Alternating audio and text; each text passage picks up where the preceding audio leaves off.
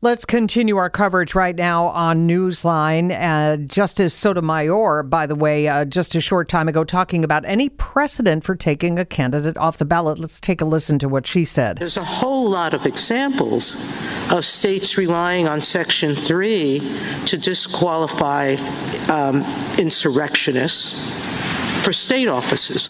All right. So the arguments continue. And joining us is Jodi Schneider, the political news director for Bloomberg TV and radio.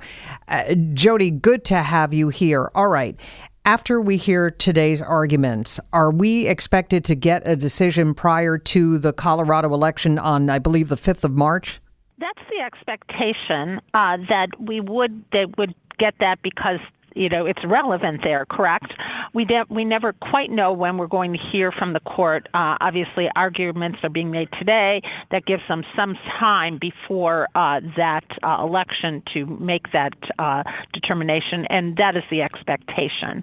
Um, obviously what is happening today is the former president is appealing this Colorado ruling that barred him uh, from uh, being on the ballot there because of his role in the January 6th Capitol riot he it involves this um, rarely used provision under um, uh, the 14th Amendment of the Constitution that bars people from returning to office if they took an oath to support the Constitution and then engaged in an insurrection or um, offered uh, support to those who uh, did so in terms of an insurrection. And some are saying it's the biggest presidential election case uh, since Bush uh, v. Gore decision that ended uh, the 2020 election presidential. Right. And yet, as you say, in this case, we could get a, a, a swifter decision from the U.S. Supreme Court justices if they were to decide that Colorado was right, that he should be taken off the Colorado ballot. Does he wind up being taken off other state ballots? Yeah, and that's the real question that people obviously are looking at. You know, would this have implications for other states that have um, that have brought or could bring similar cases? That and and of course that is why this is so so uh, significant, and these arguments today are being so closely watched. Uh, it's unclear. Uh, one would think that if that argument is made uh, for Colorado, it could be made for other cases, but um, but we could we could see those cases also appealed in those states. Right, uh, the states, uh, to your point, would have to bring that case. I, I believe at least one already has. Yeah. Was it Maine? Right? Yeah. Maine. Yeah. yeah okay. Exactly. Yeah. All right. So this could wind up being a wider decision, a- and again um, Donald Trump, at least polls seem to indicate that when he is facing a court case, uh, when he is facing adversity, his voters, his supporters seem to rally around him and it helps him uh, politically. Could this have that effect if Colorado were to, uh, if the U.S. Supreme Court were to rule against him? Right. There's there's the legal matters and then there's the political matters, and they they are you know both uh, both uh, relevant uh, in this discussion.